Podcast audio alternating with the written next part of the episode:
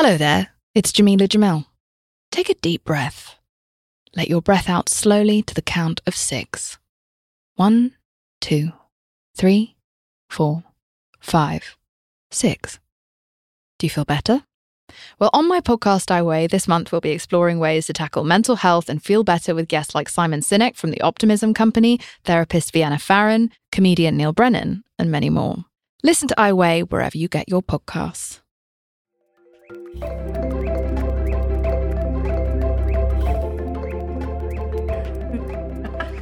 How close do I have to be to this You thing? don't have to. You don't have to. You have a pretty. I can get as close as you want. I can just get down here like this. projects pretty well. Okay, I'm gonna be embarrassed. I have to do a little intro thing. Uh, hi, friends. Uh, this is another podcast from Sarah May. So today's podcast, I'm really excited to be interviewing the amazing Justin Lyon. And I'm- calling the episode Love and Success because, and the other name for this was Of Course You Can, um, because it's targeted toward creative people that really want to make um, a living at doing what they love. And I think that's something many strive for, but it's really hard to achieve it in reality. And so when they instead fall into the grooves of like an industry or of what others before them have told them to do. So today I wanted to talk about being a creative and an entrepreneur and finding your own perfect life ratio so that you can build the life that allows you to be all of you. So in other words, merging your life's loves, but also family and not just work, and then also career. So an introduction, Justin Lyon. He's a photographer, super funny dude with a beautiful family, and also the producer of Yoga Abba Gabba. So he helps to inspire other creative entrepreneurs and artists in the likes of Field Trip and the Unique Camp.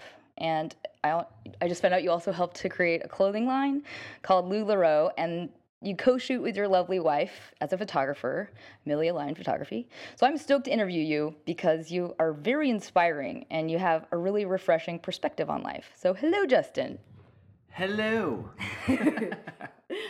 Um, so in your interview with Creative for Creative Mornings LA, uh, at one point you said, "We were no one," and yet serendipitously you kind of helped to birth such a major paradigm shift for modern parents. And like, I think it was such a gift for culture just to have something that really catered to people that want not wanted to not hate what their kids were watching or wanted to be able to spend more time with their kids. So I feel like you represent this anomaly in a lot of ways in that you have kids and you're cool and you watch TV with your kids and you're entertained and you can be adventuresome and a creative thinker, but you also have like almost four kids now. So all of those things are pretty amazing.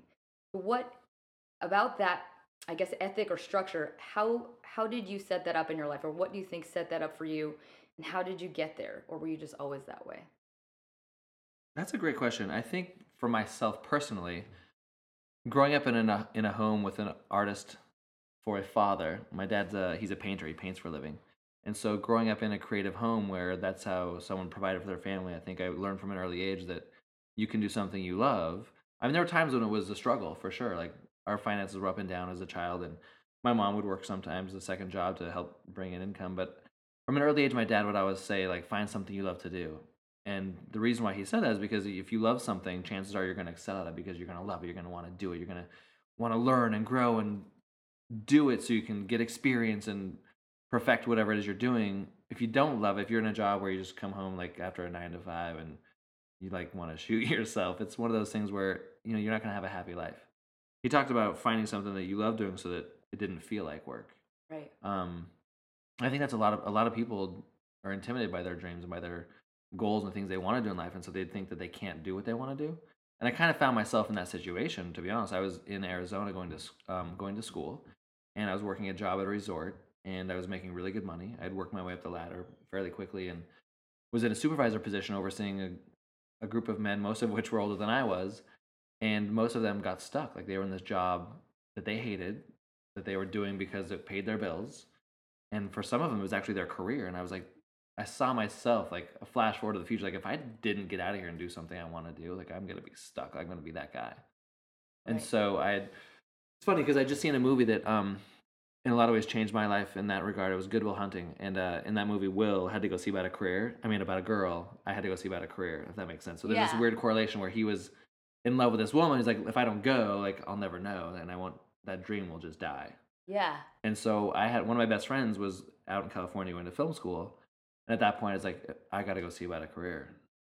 I had to, so I literally packed up my bags like the next week and Wow. moved out to California to come to go to film school. I ended up at Art Center, which is where I went. But you know, I think having that foundation of a father that pushed me to find something that I wanted to do, because I knew that what I was doing for the work at the time, I was in school, so I obviously knew that what I was doing was just to um, pay the bills in the meantime while I was in school. And but that just really propelled me to get out to California to do what I wanted to, which is go to film school.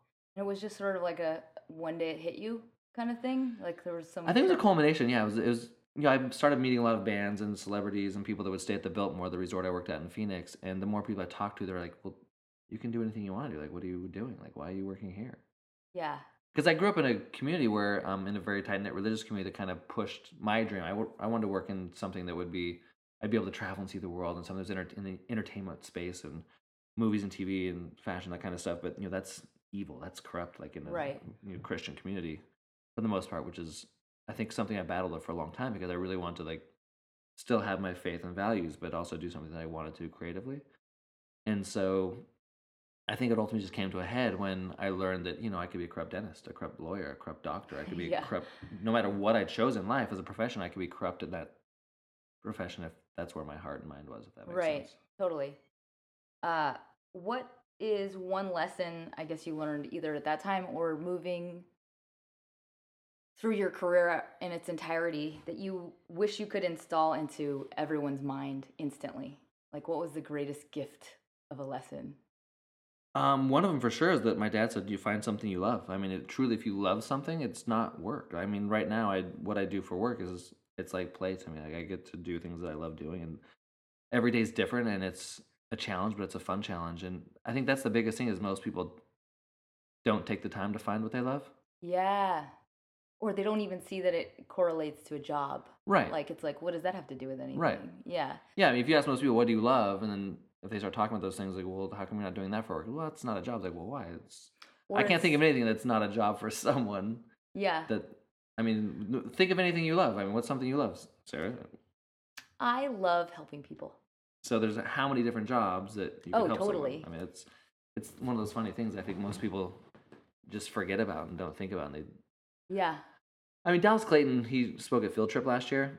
He shared this incredible talk on how as we get older, like our dreams kind of become forgotten or abandoned, if you will. Yeah. Because as a child, like anything's possible. You can Oh, dream totally. of whatever you want. And then the more you get older, the more you start becoming aware that if you admit that you have a dream, there's a chance that it won't come true. So you don't want, and people are scared of that. It's it's a scary thing. So I think the biggest thing I would just say is find something you love and be persistent. Like don't take no, just go for it until you make it happen. Or you have to like decide that it's not really what you want because otherwise you're responsible for making it happen. So you're like, well, but I don't even know if I like it that much. Like you have to dismiss Right, that's an its excuse. validity. Exactly, Yeah, yeah. totally. Totally fear, I feel like. Mhm. Uh, what would you say to somebody who's trying to retroactively kind of create the inspiration you had as a child, like with your dad, and they're trying to like like they've they're in a job, they realize like, wow, I hate this, and they're trying to figure out like how to jump sideways into like a new creative, passion driven field. Like and they don't necessarily know what that is yet. Well, that's tricky because I've seen that firsthand with a lot of people. Being in the wedding and portrait space with my wife, um, where you know, she has a pretty well-known wedding and portrait photography business that I shoot with her. I know when she's shooting my I know, excited. Um, but we've had a lot of friends that you know first had other full time careers and they found love for photography and the one to jump in. So there's, I've seen all aspects. I've seen people that just cut cold turkey and just quit everything to jump into photography or whatever job it is that they want to do. I've seen people that took years to kind of bridge that gap between being able to provide an, an income on the new job that they, I mean, their love, if you will, Yeah. that they want to turn into a career. And I've also seen people that never actually turned that corner. That people that had to abandon their dream because they couldn't figure out a way to make it work. And that's Really? that's one. Oh, for sure, happens all the time. I I look at a lot of the people I went to film school with, and I, they, I mean, most of them want to be directors, and most of them, I shouldn't say most, but quite a few of them are not directing still. Was it mainly for financial reasons or just it just wasn't practical?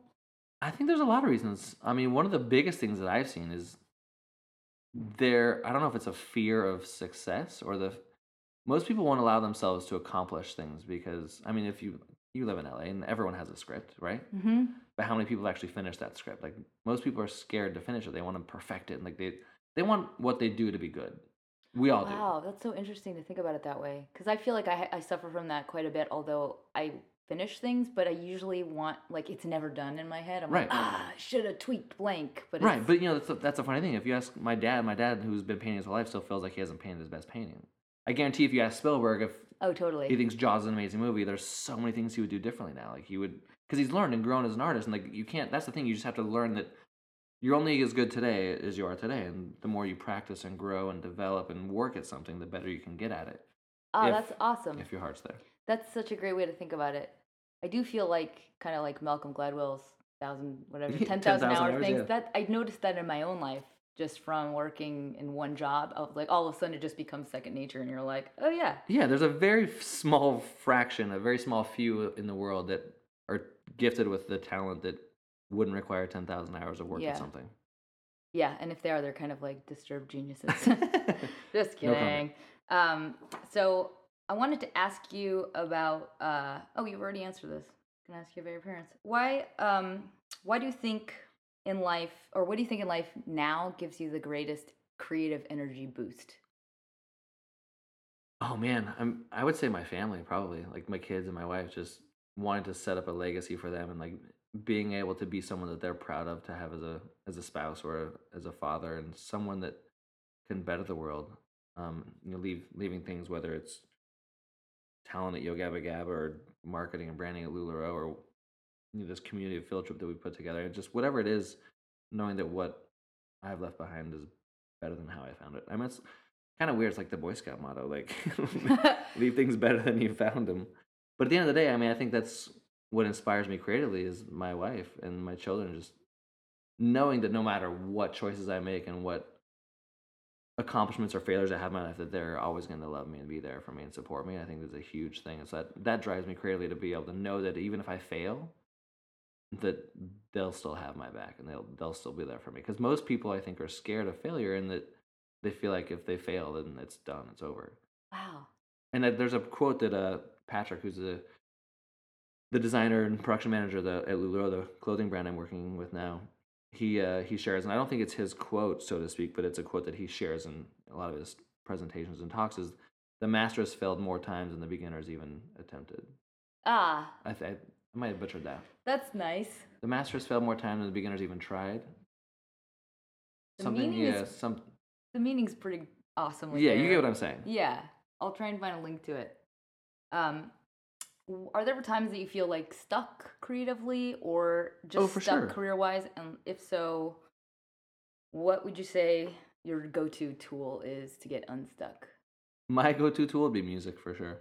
Just listening to music? Yeah, but there's there's certain bands and groups and albums that you know I can put in and just put me in a different space mentally, and I found that, that space kind of helps clear me, free my mind a little more. But I also I also love nature, like getting out to whether it's the ocean or the mountains or just on the drive. Like drives are tricky in California because it's not Yeah. easy to just go on a drive sometimes. But you know, growing up in Idaho and in Arizona, there was I mean a lot of open space where you could just drive and put in music and just think. And I don't know. I th- I think those are some things that I go to. Um, also, like there's spiritual things that I feel I go to too for Yeah, in moments of uh, lack of creativity, if you will. yeah.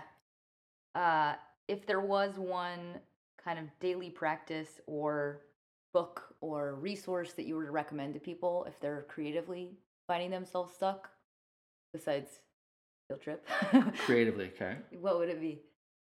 A daily creative resource Yeah, to get out of uh, a creative or- rut. Yeah, I feel like I I go to museums or I watch a movie that's like done by a director that's themselves, you know, Yeah. has like a unique voice. Um, that's a good question. A daily thing. I mean, there are a lot of books that I love. It's interesting because some of the books, whether it's a novel or, I mean, one of my favorite books is Law of Success, but that's not necessarily a book about creativity. It's about Right. getting your mind right, if you will. Like I think every business book that's ever been written was based on that book. It's a, like a college course. Um, let's see, the daily. daily activity or daily thing that I go to to get out of a creative rut Or just to be inspired. or to be inspired by. Mhm. Um, I mean, music is a big thing for me. Um, I think that may be where I go to the most. Yeah. What artists? I mean, oh, there's so many. Um, right now, I've been loving a lot of uh, Future Islands, the XX. Um, what else have we been listening to, Kai? There's so many we've been listening to lately. Um, Lo Fang, I like a lot. Oh, Sylvan Esso has been really good too. Um, I mean, it's interesting because there's a lot of motivational books that my dad would like share because he was a coach growing up. Like he was a high- Oh God, your dad's awesome. he's a high school volleyball coach and a and an artist, a painter. So it's like he painted for a living, but then you know his sport of passion was volleyball. So he taught volleyball. So from a young age, I played volleyball. And the coaches would always share these motivational quotes with the the players, and it's funny because motivational quotes still like are something that I like, and Yeah. I think can give me a little encouragement or confidence or comfort or inspiration, if you will. I mean, there's a lot of good books out there and a lot of actually the thing that I probably go to the most now that I think about it, if I want some like inspiration, create creatively or mentally, is TED Talks. One. I listen to a lot of TED Talks. I was like bawling my eyes out so, uh, listening to that. so I made uh yeah, I made my fiance watch the Creative Mornings thing. Oh, thanks. Yeah, so I like it really like gave me like a jolt of creative Oh, red. juices. I was like, oh my god, I can do anything. Like I left feel like so You can for sure. I know it was awesome.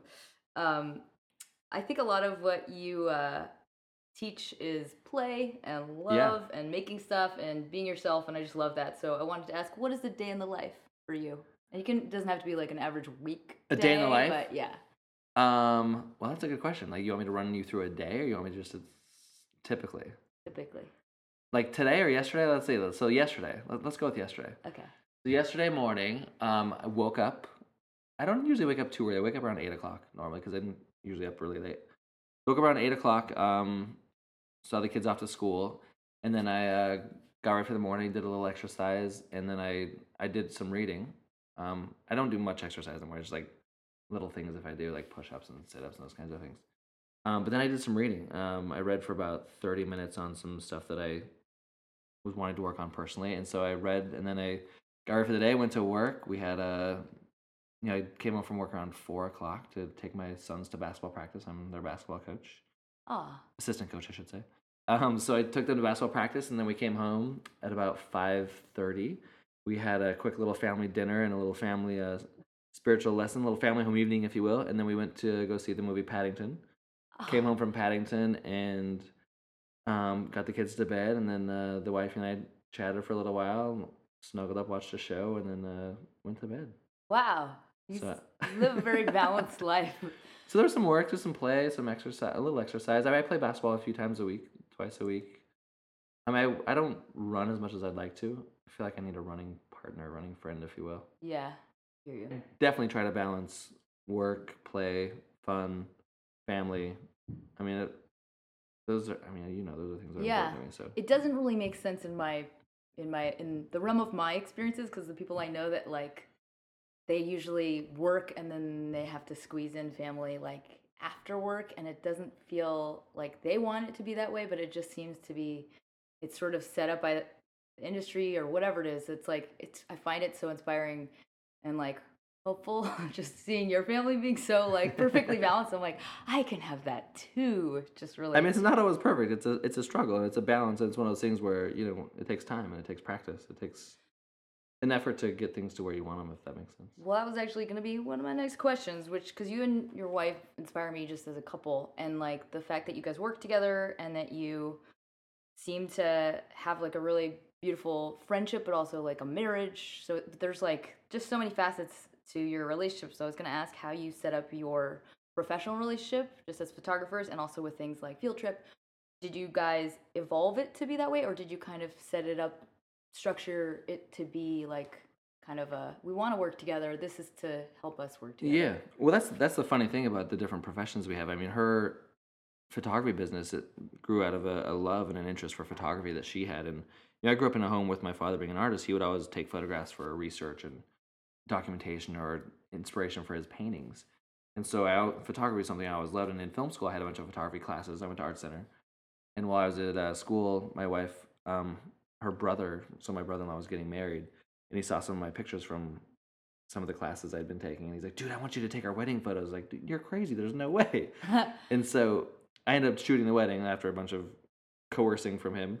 And my wife was obviously there because it was her brother's wedding, and she kind of had one of those aha moments where the light bulb went off. She's like, "This is what I want to do." And so it was a passion for her, and so something where I kind of I knew a little more than she did at that point um, about photography. So I kind of taught her the things that I knew, and then she's she's far surpassed me in technical skills and in all the things that we do, whether it's photography or field trip or whatever it is, they're the things that we love and are passionate about. I mean, she loves photography, I love photography, and so we just kind of go into it with an understanding of like what our roles are. Mhm. Like in her, in photography, like shooting a wedding, for example, like her role is she's the main photographer. She's the one that interacts with the client. She does all the consultations with the brides and the editing and the blogging and the emails and all that work as you are experiencing firsthand. Like I don't ever interact with the brides prior to a wedding ever, and so knowing that she's the one that sets up all the she knows the timeline the schedule she knows what the bride is expecting as far as you know photography needs and wants are and so when we go to weddings she knows what her role is and what her place is and i know that my role is just to kind of have a different eye to have a different look and to be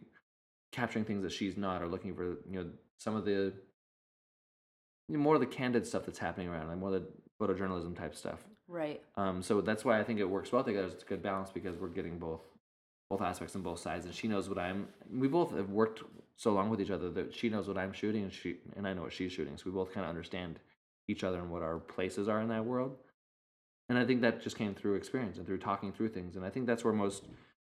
I feel like my wife and I have a super healthy marriage and super healthy relationship because we're very open. We talk about things, and you know, if there's a problem, like we talk about it. If there's something that's you know hurting you or upsetting you or something that excites you like we talk about those things and so that's how we're able to learn how to help each other Right. like she knows what i need as a person and i know what she needs as a person so we're able to help each other in that regard and whether it's personally emotionally mentally profession you know professionally work related things like field trip for example you know it's we found ourselves going to this convention that was happening in vegas every year and all of our friends were going to that same convention and we would just get to the point where we wouldn't attend any of the events put on by that conference. We would just go there to be with our friends and to hang out. And my friend Whitney started this other big dance party called Lasers and Blazers, and so we would just all go to be there and hang out and go to this dance party. And so then we thought, well, why do we go to Vegas? Why?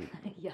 For years, we've been wanting to do something different, something that was more mm-hmm. hands-on, more community-based, more in line with like what our friends were doing. Like, let's just get together and have small classes and like go on adventures and hang out and learn from each other and who cares about these giant classrooms full of people like being told what they need Yeah. to do like let's get hands hands on and like ask people how they're doing what they do and whatnot Right. so that's kind of how field trip was born you know, between whitney and i just wanted to do something different and, and being that amelia's a photographer she's you know one of the instructors at field trip and she, te- she teaches a rad class about posing or about off-camera lighting some of the things that she's passionate about and i think that's just what translates in our life is knowing how to communicate what we want out of the situation. Like I know what she wants out of a wedding, and she knows what I want out of a wedding, and we know how to make that work together. So when we're shooting a wedding, we can, and that's one of the fun things too. Is it's it's a creative thing, and so we're not intimidated by like the pressure that some people are intimidated by at a wedding, Yeah. and it's a very healthy creative balance too because we're always trying to one up each other. She's Ah. always trying to outshoot me, and I'm trying to outshoot her. We're always trying to get the best picture possible. It's a healthy competition, Oh, that's great. so it keeps us in check at all times. Oh, for and- sure. Yeah, I feel like that's key with friendship as well. Yeah, and it's it's kept us, I think, from getting stale and stagnant because we're always trying to like one up each other and like, oh yeah, watch this, look what I just did, kind of a thing, which is which is fun. Oh, that's great. Oh, what? Who is one hero uh, you have that you would love to call a bestie? If if it's not somebody that's already in your life, like it could be someone that's A alive hero, or dead. a hero I'd love to call a bestie. Yeah. I mean Jimmy Fallon for sure, or JT. Well, I don't know about hero, but there's someone that I think would be fun to hang out with, and someone that I think, you know, Justin Timberlake, for example, is a very creative individual. I feel, Oh, for sure. uh, but he's also fun and can make fun of himself, and he's very talented, and he's passionate and persistent and driven. I mean, I mean, someone who's kind of become a friend that I respect a lot is Dallas Clayton. He's an incredible artist, and his mind he he's such a child at heart, but he's so successful at what he does. He just kind of didn't. He took took the the game into his own hands. Like didn't listen to the rules of what you're supposed to do, and just kind of did his own thing. I really respect that. Um, and he's just one of the most passionate humans I've known.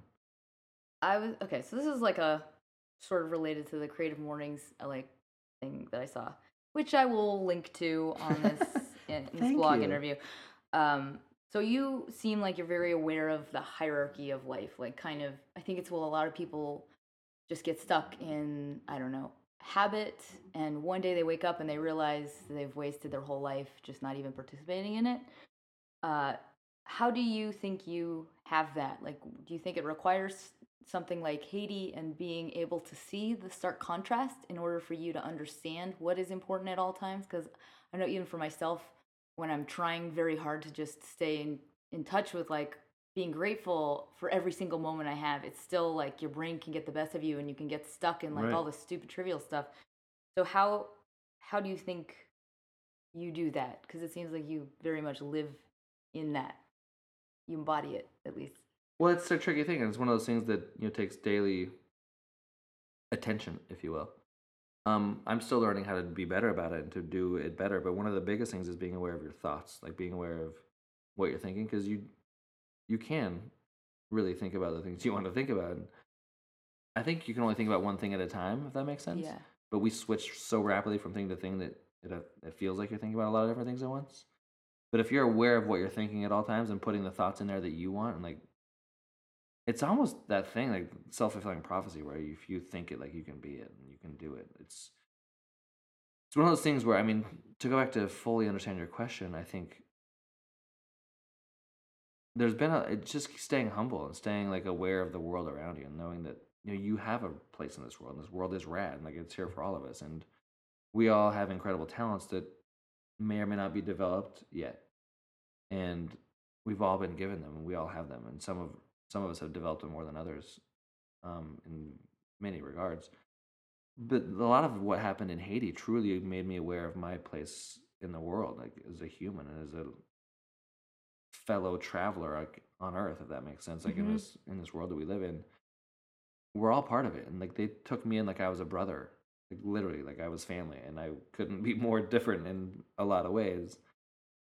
And also there in haiti i think the thing that brought me home the most was it's all about the relationships it's about the people. It's not about what you have it's not about the car you drive it's not about where your kids go to school it's not about the house you live in it's about the relationships you have in your life the friendships the family like those things that really matter. And you know i think one of the most humbling things was you know when i had to share with that man after the earthquake that his daughter passed away like that really hit home. Like he he wasn't sad or mad at god if you will i think as most people would be after losing his daughter i mean she was nine and he put his arms up in prayer giving thanks to god that he got to know her for nine years and that she was with him I was like what how can i be more like that Yeah. how can I be more grateful for what I have? If I was to lose one of my children today, would I, would I be able to say, as that man did, that I was grateful that I got to have that time with them? Right. Which I don't think most people live their life with that kind of a mental attitude. And so I think that's something that I learned hugely from the people of Haiti is that they value what they have. And I think most of American culture and society in general is worried about what they don't have and what they want Yeah. as opposed to, be, to being grateful for what they do have. It's true. wonder if that's just the fault of advertising. It could be. I mean, I Uh, think the media plays a huge part in that for sure. Do you? Uh, what's one secret career dream you have? You wear many hats. A Let's say, secret uh, career yeah, dream? I, I could see you doing a thousand more things in your lifetime. A secret career dream for sure would be to win an Oscar. I mean, let's not be shy. I mean, why not? Yeah, that's a good one. And what are you most proud of in your professional creative career? Um, that that's almost like a trick question. Because in my professional creative career, I mean, I feel like the thing I'm most proud of is like my family, like my my wife and my children. But at the, at the end of the day, that's not a profession. Yeah. But I mean, I feel like being a father kind of is. It's, yeah. it's part of my life for sure, for in a, in a huge way. But um, professionally speaking, Yo Gabba Gabba is definitely something I'm super proud of and su- super honored to be involved with, and something that's been fun from day one. And it's been such a huge door opener and also life changer in a lot of ways. I've learned a lot from my experiences on Yo Gabba Gabba, and I've learned a lot from people that I worked with and from experiences that we had there. And it kind of opened my eyes to a lot of things that I don't think would have been opened otherwise. But Yo Gabba Gab is something I'm very, very proud of for sure to to have been involved with that from the beginning and to have helped bring it to where it is now. I was going to ask another question about that specifically. What is one, uh, I guess, like the process of pushing something like that into existence and knowing that there's nothing else like it before? What I have to imagine that it's sort of like a leap of faith that's somewhat terrifying. How did you have instincts beforehand? I know everything kind of serendipitously lined up, but like before it was out there, birthed into the world, did you have like a strong understanding of what it would become, or was it just kind of like I'm gonna go for it and let go of the outcome? It's almost like the whole thing where you can't sin in, in, in ignorance. Like if you don't know something, like you, you naivete almost plays a huge role in a lot of things. I think sometimes with Yo Gabba Gabba, Scott and Christian, the creators of the show, like they've they'd been pitching the show concept for six years to networks and people in the industry, and like we're getting no response. And so I just finished film school at Art Center, and they sat me down and said, "Hey, we want to make this kids TV show." And you know, I had no intention of making kids TV. I want to make indie movies that would change the world Yeah. is I think the line I always use because it was true. I, I- that's really what I want to do. And uh, they pitched me this idea of a fun, rad kids TV show that they'd want to watch with their kids that taught life lessons. And I was like, you know, that sounds really cool. Like, what? Like, why don't we just knowing that they'd been pitching it for six years and people weren't getting it? I, I had just come out of school and didn't know any difference. Like, why don't we just make a pilot? Let's just make something for super cheap that we can show the idea to the networks and we can pitch the idea as we see it, not as Yeah. someone else envisions it. And so we just bootstrapped it, friends and family, went out and shot a super low budget pilot. And we then used that to pitch the show. But even then, that didn't work. Like, that didn't get the show picked up. We um, got turned down by every network, by Nickelodeon, by Disney, by PBS. Like, everyone turned us down. But then we put a trailer online that we were then sending out to people, like in the hopes that you know we could reach someone else somehow. And it wasn't even really our goal but that video went viral. Like that trailer became like a within a four day period, we had a million hits on our web, on our website. It crashed our server. We had no idea what was going on. And at that point, the networks were all getting emailed from around the world saying, "What is this show? Like this looks like a show that should be on Nickelodeon. Like, what are you doing with this?" And so that's when the head of Nickelodeon called us and brought us. I us changed in. my mind. Yeah, totally. Which is interesting. Well, she actually had never seen the show. It was Oh, okay. someone underneath her, Right. one of the uh, acquisitions reps that passed on the show. So the head of Nickelodeon never even saw it, or the head of Nick Jr. So it's one of those things where we believed in it enough that we just didn't take no for an answer. Like we didn't. We thought that what we were making was cool and it was good and it was something we'd want to watch with our kids. And that's really at the end of the day the only litmus test you have is Yeah.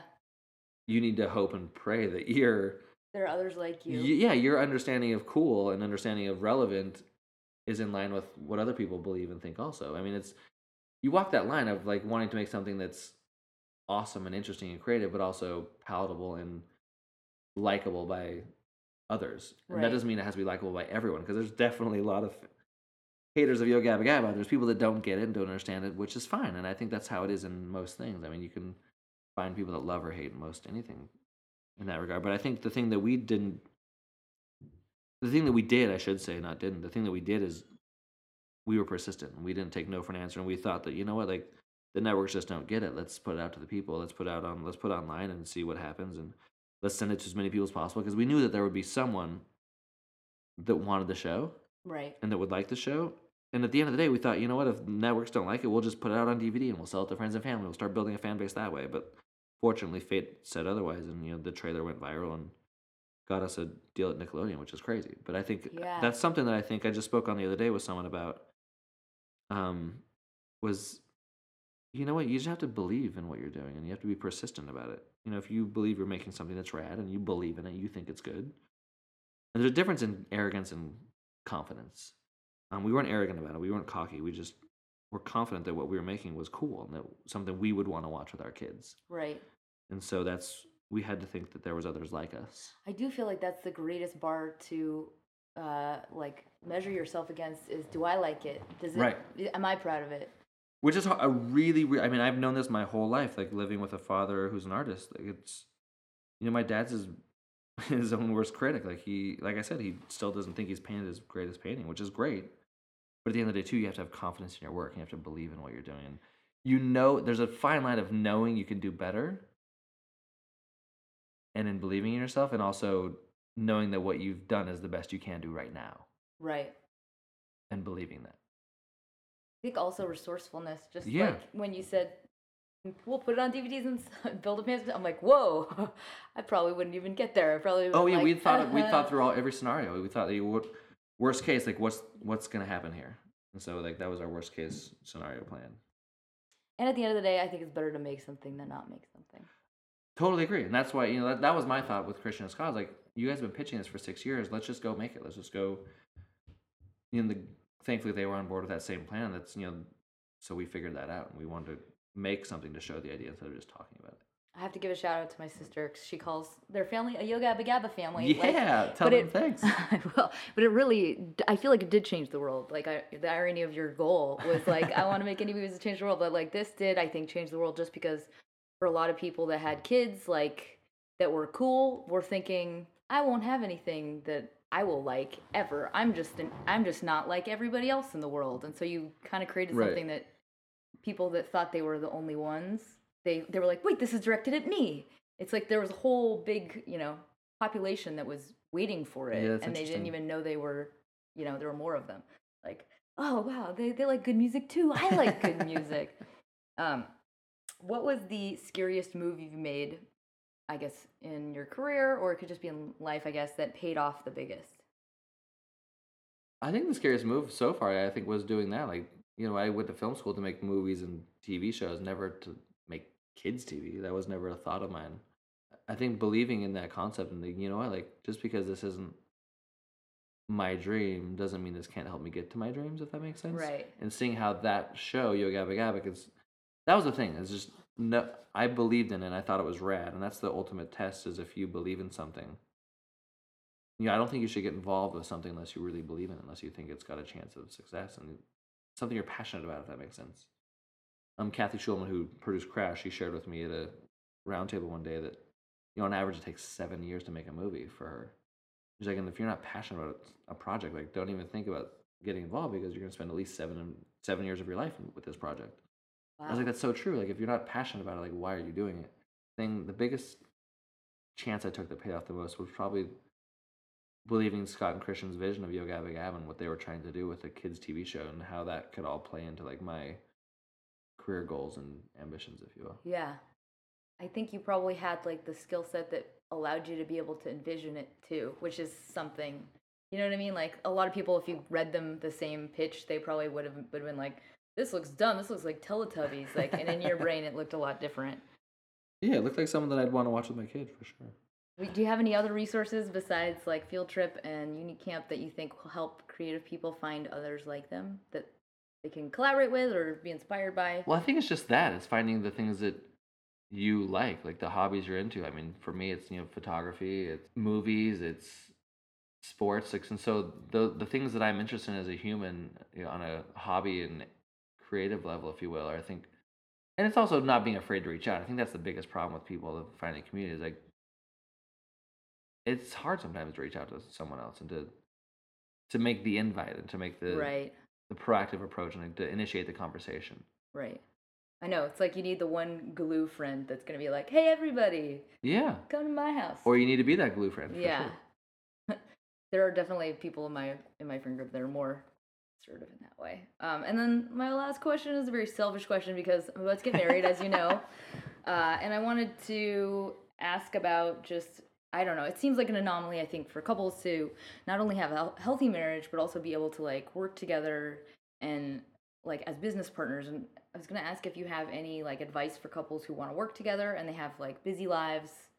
Um, what would be like things to be aware of or best Yeah, practices there's- or There's some interesting advice I could give you there. I mean, I would say the biggest thing is to know when it's work time, it's work time, and when it's not work time, like don't make it work time. Like if you're on a date, like don't make the date about work. Like make the date about you and as a couple. And like we uh weekly we we have a goal to go on a date once a week, and during those dates we you know we try not to talk about work. Well, unless we decide that there's things we want to talk about work related. We try to talk about you know our dreams and our our desires and our goals and you know just life and thoughts and those kinds of things. So you need to have you time. I think that's the biggest thing that I've seen has helped Amelia and I is knowing that when it's us time, it's us time. Like put the phones away and like oh, don't that's nice. Like when you're on a date with your spouse, like be on a date. Yeah. Don't be on Instagram. Don't be in an email like thinking about work things. Right. When you're at home being a father, like be at home being a father. When you're at work, Be, it. be the best worker you can at whatever it is you're doing. Don't go into things like just thinking, oh, I'm a, I'm a little bit of this at all times. Like be that one thing at that one time. Wow, that would that's like profound. I feel like that would change the world if everyone did that. I do too, and it's it's definitely changed my life for sure for the better. It's like I said, it's not, and I'm still working on that, and it's it's not something I've perfected by any means, but it's something that's definitely changed the way I view things, and you know, being more present, Yeah. which I think it's sad. I mean, I, there's been so many times recently where I've been out with friends or family or other people, and I would feel like I was the only one there because I would be in a room or in a conversation with people, and I'd be the only one not on my phone. I'm like, wow, this is so Oh, weird yeah. and interesting, and it kind of made me sad to be honest. Yeah, like, no, I agree. Like people are stolen from you. yeah, I for know. sure. I feel like and I don't know how to say that to some people without like offending them and making like without sounding arrogant because I don't want to be arrogant. That's not my intention. But how how do you say to someone like, "Hey, would you mind getting off Instagram right now so we can like talk?" And I know. I feel like you gotta set up the rule ahead of time. Like this is gonna be a no phones thing. But I think people have grown attached to them in a way that like they can't they feel naked without it now. I mean, like literally, no joke. We were at dinner the other night, like at a dinner, and three of the five people at the table were on Instagram. I was like, "Well, hey guys, I'm right here. What's up?" You could Instagram your face and then like I thought about that, but then it's like, but then I'm on Instagram too. You know what I mean? It's like I know. It's always funny. I like that though. It's like you waving. I'm across the table. Like, remember that one time I was at dinner and you guys were Hey, you guys are at the same spot. No, but that's the thing. Just being present, I think, would that's one advice I'd give. Be present wherever you are. Um, that is very good advice. Forgot one question I wanted to ask. You ask probably it. can't tell me, but What? I was gonna ask, what is your uh, Ask away. favorite band that you wish could be on Yo Gabba? Gabba. Ooh, favorite band we wish could be on Gabba? There's so many. Um, favorite actor for sure is Bill Murray. Oh my God, he's Bill amazing. Murray is someone we've died to have. We we want to have on That would- Gabba. The one the one band we've been wanting to have on Gabba, I think more than any others that we almost had happen, but it just didn't work out, and it still makes me sad. Was Daft Punk. Oh, that would be perfect. Yeah, they actually wanted to do the show. They wanted to do it, and they had a brief window. And the powers that be um, were more concerned about getting the right concept and getting it perfect.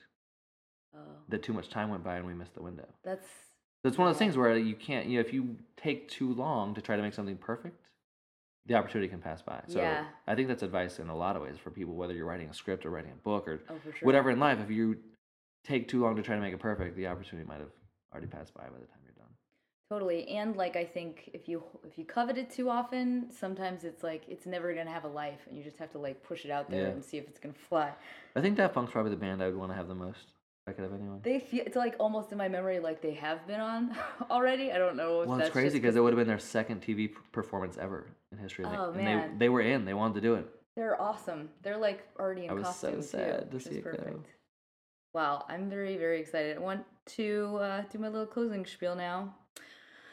People like you who inspire others, um, I say thank you because uh, just for being yourself, being, being vulnerable, and being genuine, just because it inspires other people to be the same way, it inspires me. And I felt like so filled with glee just watching your presentation and like hearing your story, just because it kind of lit a path in front of me of like, yeah, you can do this. Like, you can be yourself and you can be creative and you can like have all of your cake and eat it too. Like, you have such a kind of rich and wonderful life. And I'm so grateful to have met you. Um, so, thank you for being you and for sharing that you with the world. Um, Thank you thanks, for having me. That was awesome. uh, and to anybody listening, um, you can read more on teaspoonofhappy.com. I'll post the transcription of this as well as on Hello Giggles. And don't Hello forget to smile. You want to say smile? Smile and laugh.